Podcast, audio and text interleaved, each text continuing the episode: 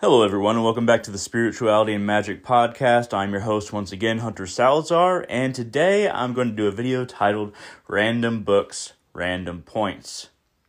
So, I have a number of books in front of me, and I'm going to be basically saying at least one point per book that I really liked that I got from the book. At least one point. Um, these are going to be pretty random because uh, there's actually a lot of points in all of these books. But uh, there's there's one or two in each that I really like about the book. So let's go ahead and start with um, Easy Travel to Other Planets by His Divine Grace A.C. Bhaktivedanta Swami Prabhu, Prabhupada. Um, long title. Uh, if you just type in Swami Prabhupada, it uh. So like let me let me spell pro. Okay, here we go. P R A P uh P R A B H U P A D A and uh, it's easy travel to other planets. Now, in this book, um, it described a few things that I really found interesting. So, he makes the point that um, he makes the point that the soul is the true anti-material particle. That antimatter still is damaged or or is lessened when it contacts something else, namely matter. Um, I'm paraphrasing here very much. Um, it still can be taken down by its opposite. The true antimaterial particle that transcends both matter and antimatter is that which is kind of like a, a way or separate from um, these two, no, living in but completely different than um, matter and antimatter. So the antimaterial particle is the soul, and he describes that the soul, the reason why we age, is that our antimaterial particle, which is the soul, is trying to escape material bondage. It's trying to escape um, being bound to a body and material and being bound in a certain place instead of where it wants to go, which is to the source. Now, that's why we age, but it's also why um, it's also a direction of learning. So the reason why after somebody dies doesn't go directly to the source unless they were extremely extremely enlightened, unless they're very enlightened, um, is because there's other things that the soul has to experience and realize, lessons it has to learn. Um, every single desire or plan that we make has to be experienced in some way before a soul can completely merge with uh, the source, Godhead. And we have to see everything play out. Now, if you if you are on the path of um, asceticism, where you're relinquishing all ties and you spend your entire life focusing on the source, that will be a life well spent as far as the soul is concerned, because it's trying to get back to the source. And that's one that's one thing that I took from this book that I thought was very um, very shaping in how I kind of understood what the soul was. Now, um, let's go ahead and go to another book. So, this book is Futhark, A Handbook of Rune Magic by Edred Thorsson. now, Edred Thorsson puts out a lot of books. Um, this one is my favorite, and I call it my Rune Bible. Now, the reason I call it my Rune Bible is because it really explains every rune so well. It, it, so, there's different aspects to its expl- explanation. So, let me just go to a page with a random rune, and uh, we'll just work from there. So, uh, this this rune is uh, Sawelo, or I call it Sawelo. Um, there's it actually has a pronunciation in uh, Germanic, Goth, Old English, and Norse, Old Norse, and uh, it also shows you the alternative forms of this rune, the different forms that it has taken in different cultures and probably over time. Its phonetic value as well, which is S. Um, so Sawelu, emphasis on the S. And then it says inter, uh, esoteric interpretation of nature or of name, uh, colon, the holy solar wheel. Ideographic interpretation, one part of the dyna- dynam- dynamic solar wheel, which developed with the form uh, kind of a cross with a circle around it, or the thunderbolt. And then it goes into a description of of kind of the history of the rune and what it has meant what has meant for other people. And then after that, it goes into um, it has another section where it has a, a couple other helpful sections for every rune. Once again, keywords: solar wheel, magical will, will, guide, goal and path, success, honor. And then it has Galdr. So the Galdr is something that's interesting. So the Galdr is basically a chant that you do with the name of Suelo. And it's a chant that you kind of combine different parts of the word to um, kind of focus on different parts uh, of the rune. So Galdr, I'll go ahead and read what it says. Sawelu, Sawelu, Sawelu, S, S, Ol, Su, Sa, Si, Se, So, Us, As, Is, Es, Os, So, Se, Si, Sa, Su, S. So it's a de- bunch of different combinations of just that one word. And then the last thing that it has for each rune is a Stodhur. S T O, two dots above it, D H U R. Um, and this is basically a section where it's showing you how to make the rune with your body. And this is something that I've actually used quite a bit in different um, rituals because I, I think that it kind of it's an aid to kind of tapping into that rune just by making it with your body and also focusing on the rune is very powerful. So uh, it just basically shows you a human being making that symbol and then describes how the uh, how you do that through words as well. So um, it's a great book for it's a great book for a number of reasons, but the main reason is that it had so comprehensive on each rune, and that's that's really why I call it my rune Bible. So uh, let's go on to another book. All these books are completely unrelated in most cases, by the way. Okay, so this is uh, this is a book by Paramahansa Yogananda, Autobiography of a Yogi. This is uh, the Self Realization Fellowship version of it, which is his um, the foundation he started in Encinitas, I believe, California, somewhere in California. Self Realization Fellowship. Feel free to look that up. But honestly, most of the time, I think Kriyananda's stuff is more of what uh, Paramahansa Yogananda was trying to teach, but that's just my personal opinion. I could be wrong. Um, at any rate, so what do I like about auto- autobiography of a yogi? So autobiography of a yogi really shows you what yogic powers you can manifest if you if you really focus on uh, your yogic path. Now he talks about Kriya Yoga being his and how he went through the path, um, but really he he's implying that uh, these powers can be reached through any yogic path. Um, you really follow him in his life. Uh, there's a lot of things in it that seem like miracles that you know, in the back of your head, you're like, there's no way this is true. Um, for instance, uh, when he was a young man, and once again, even when he was a child, he was meditating for many hours a day, um, and which is remarkable because we're talking about a very young age. And he, he said he actually remembered being a baby and just not being able to move his body very well, and it was frustrating. So once you reach a certain level of, of uh, awareness, that awareness kind of fall, comes with you from the previous life and then we can kind of keep on building and building and building until we reach a point to where we are conscious of our entire life i mean completely so paramahansa yogananda when he was a child there was this uh, terrible storm coming. I think it was more like a monsoon but let's just call it a storm. And he didn't want he didn't want anybody around him to be affected. So he started reading off this mantra and casting something into the water. Uh, I can't remember what it was, um, but I, he was also making something out of paper. And then uh, doing these mantras and then doing that, even not having been taught, you know, how to do this stuff, uh, the storm did not hit his near his village and it actually dissipated. Once again, seems like miracles. Um, and also, there's this one, there's this one aspect that I remember. That's uh, there's there's so many good aspects of this book, but I'm just getting into the ones a couple that uh, I don't have to go like full on. I have to explain everything. Um, another really cool moment was um, when he was traveling and, and visiting different yogis and learning from them. And uh, he reached this guy that could basically, through energy, make your body or or like uh, or even put it in a he could put it in a vial, but really alternate your body's energy to smell a certain way. So he could actually alter somebody's energy to smell like this or that, and of course he could do it for himself.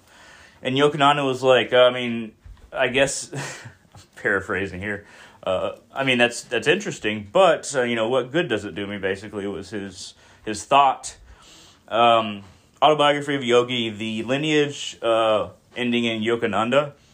So the lineage from Yogananda back in time is uh, Yogananda, Swami Sri Yukteswar, uh, Lahiri Mahasaya, uh, Babaji, and Krishna. Of course, actually, before after Babaji is is Christ, Jesus Christ, and then Krishna. So to start really, if we're going from like oldest to newest, Krishna, Jesus Christ, Babaji, Lahiri Mahasaya, uh, Swami Yukteswar, and then Paramahansa Yogananda. So he he had a very illustrious lineage, if you believe the Yogananda lineage, and these this is a Kriya Yoga lineage. I believe it, but I understand if you might not, depending on your different beliefs. At any rate, um, let me go ahead and get a word from our sponsor before I continue. And we are back, everyone. So uh, let's talk about this next book that is really unlike the other books that I have here. So it's The Psychic Vampire Codex, a manual of magic and energy work by Michelle Belanger. Michelle Belanger. She actually has a few videos on YouTube, I, I noticed a while back. So what she describes in this is that uh, there's you know there's a, a good way to be a, a, energy vampire basically she's not a sanguine. She doesn't actually drink blood. Um, there's a good way to be and that this is the original intention was that basically you do take somebody a little some of some but some of but not all of course somebody's energy um, through their spine um, through energy vampire techniques but they do it to people who have blockages that have basically you, you should the original purpose or the reason why psychic vampires have emerged in all of creation is because the original purpose was to you get these blockages of energy building up in certain chakras of your spine and then once they draw out the energy and they release those blockages and then you can actually have a more balanced uh, spiritual state. She also talks about um, being one of uh, a number of uh, I can't remember what her group is called, but uh, they all remember um, being priests and priestesses in ancient Egypt. And they've been reincarnated again and again and again, but they keep on remembering. And this is an ancient order of psychic vampires, basically. But she is, her and her uh, group, I can't remember what it's called, so I'm not going to name it. Um, they're very they actually do care about people and they're they seem very serious as far as like they want to relieve energy blockages they want to help people in other spiritual ways.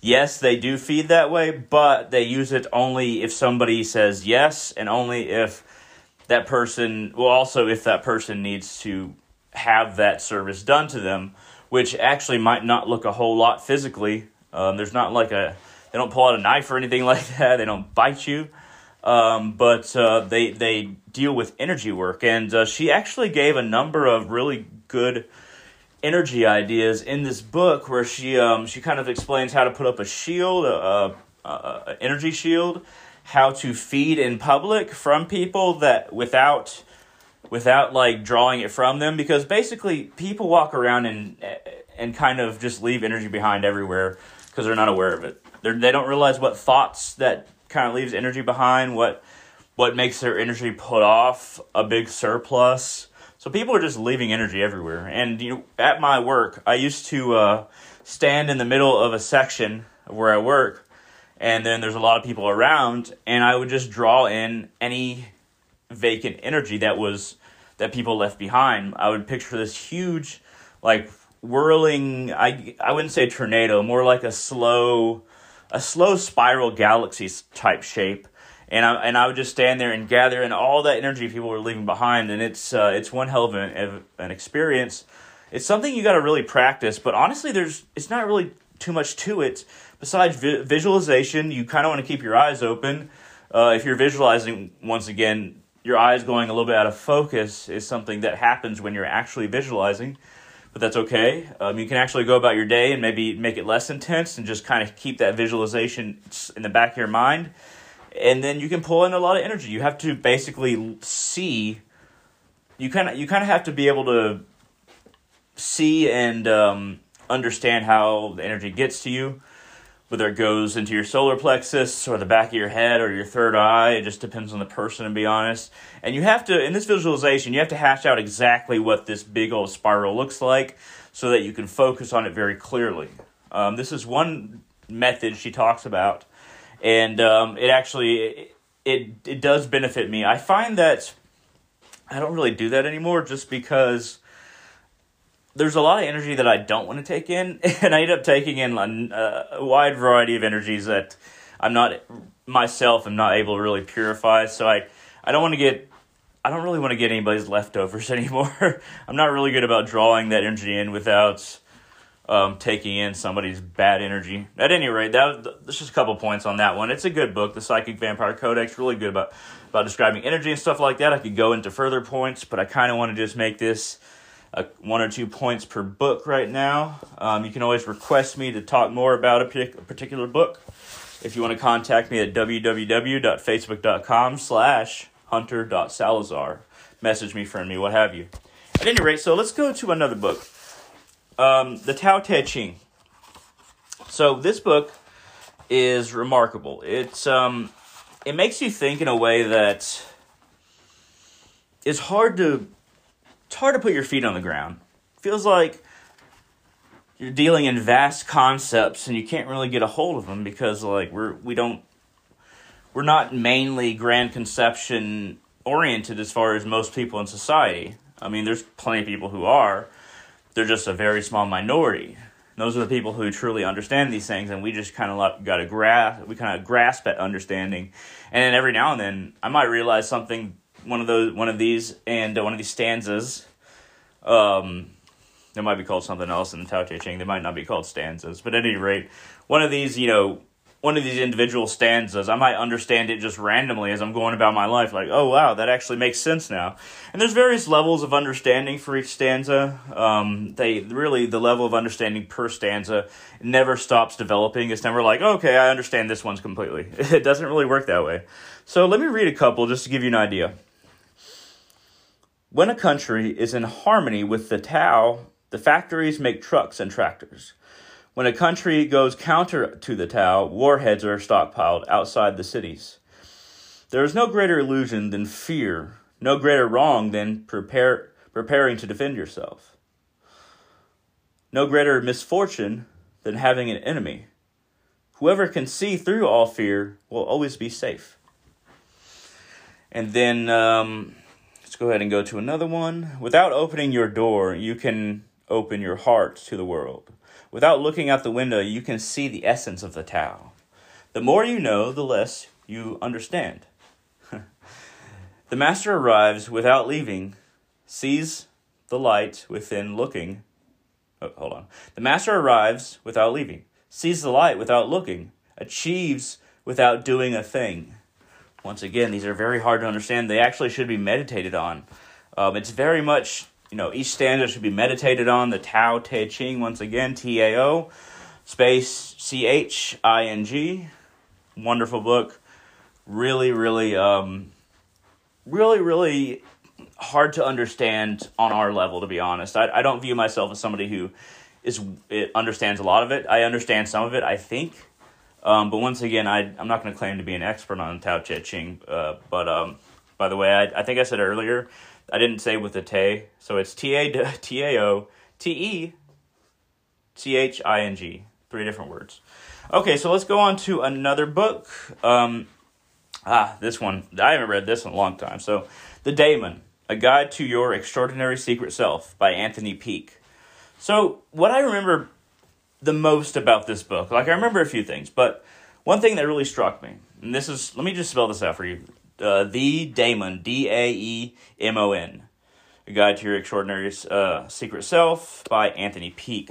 I just want to make sure you get all these titles if you ever want to look into them. So he, he really talks about what the daemon is. It's not, he doesn't mean by demon. Um, he's talking about the self as the Greeks understood it. Something that you, that you, con- the conscious you kind of debates the higher you or the, or the different you that's in you kind of like, um, the one who is challenging you or questioning you, and you're trying to uh, explain it to yourself. So, like he gave his example of Socrates, that Socrates would talk to his daemon as he was on um, guard while while he was in the uh, when it, when he was in the army that he was in. I can't remember. I think it was Athens that he uh, fought for, but um, he'd have conversations with um, the challenging part of himself, like, "Oh, do you think you understand this?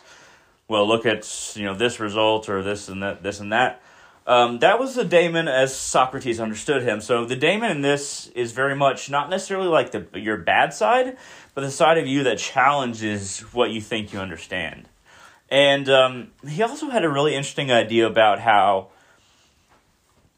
he had an interesting idea about afterlife. So he believes that consciousness doesn't just you know when you're dying it doesn't doesn't just stop. Um, it actually has a really interesting effect on the consciousness. So when you're dying, your consciousness, time basically slows all around you.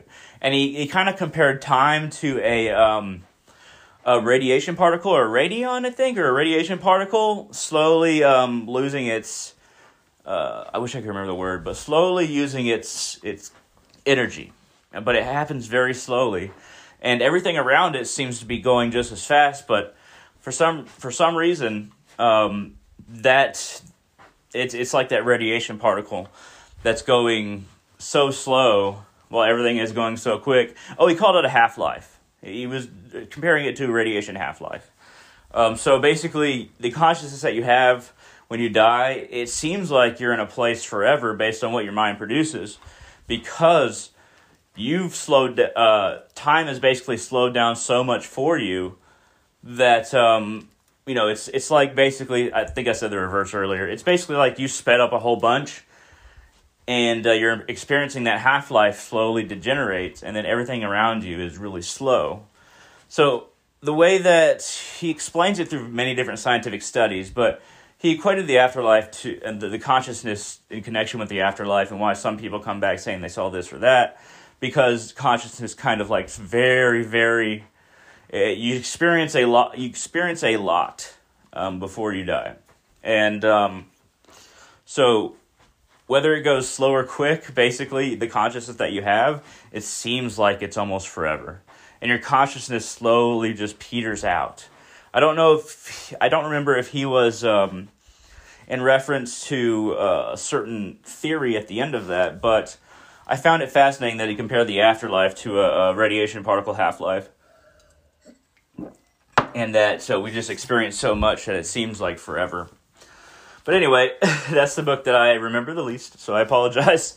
Um, at any rate, let's go on to another book. So, by the way, I read The Daemon like a decade ago. Anyway, uh, okay, so Odin's Way in the Modern World. Um, Wayland Skallagrimsson is a remarkable author. He is a modern day berserker.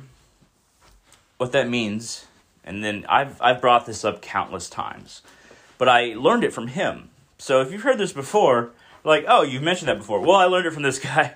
Um, so Odin's Way in the Modern World. I think uh, this is the book that I read by him that he talks about how a berserker. The reason why they were so fierce is because they they were able to put themselves into a state where their uh, sympathetic and uh, parasympathetic nervous systems um, basically combine in reference in reference to your nervous system, and it's really hard to perceive yourself as an individual.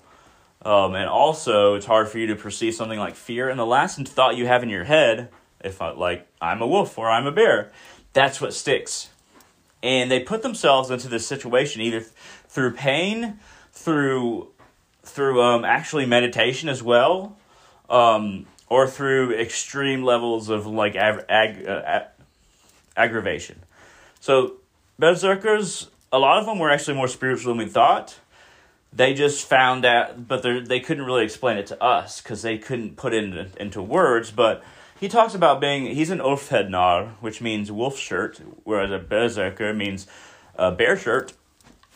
Um, but he also talks about how you can be a berserker or Ulfhednar in regard to knowledge, to learning and producing, being inspired. He said there was one scholar with his group when there was like a group of them, and they weren't they weren't all berserkers. They were just like there was a Maenad, which is a a woman um, kind of berserker that's it's very Greek in origin. The Maenads. Um, there was uh, there was other people but there was other people. One person that followed Loki, and you know they would all like fight except for the scholar. He wouldn't fish, fist fight, but he would learn from that. That he would give, you know, he would receive information, give information back.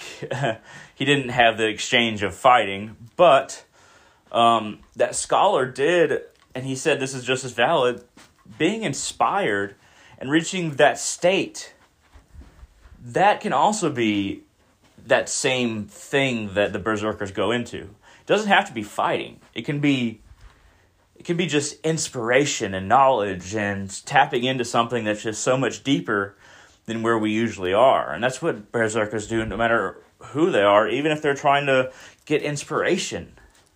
That's that's who that's who they are. Um, he also talks about how to follow Odin in the modern world. He talks about a lot of Odin's names. One of one of Odin's names that I actually use that he taught me through his book anyway was uh, uh, Wordwolf. So word wolf is not found in any literature anywhere. The reason I call Odin word wolf and the way he described it was so perfect, I started doing that, and then honestly, my speech has only improved, and my idea, um, my ability to concentrate on my ideas have also improved. Um, also, if I really wanted to mani- manipulate somebody, I could. But I don't really use that part. Um, word wolf basically means like exactly what it says. Uh, you're a wolf with words. You're clever. You're sly. Um, you uh, you have an intensity.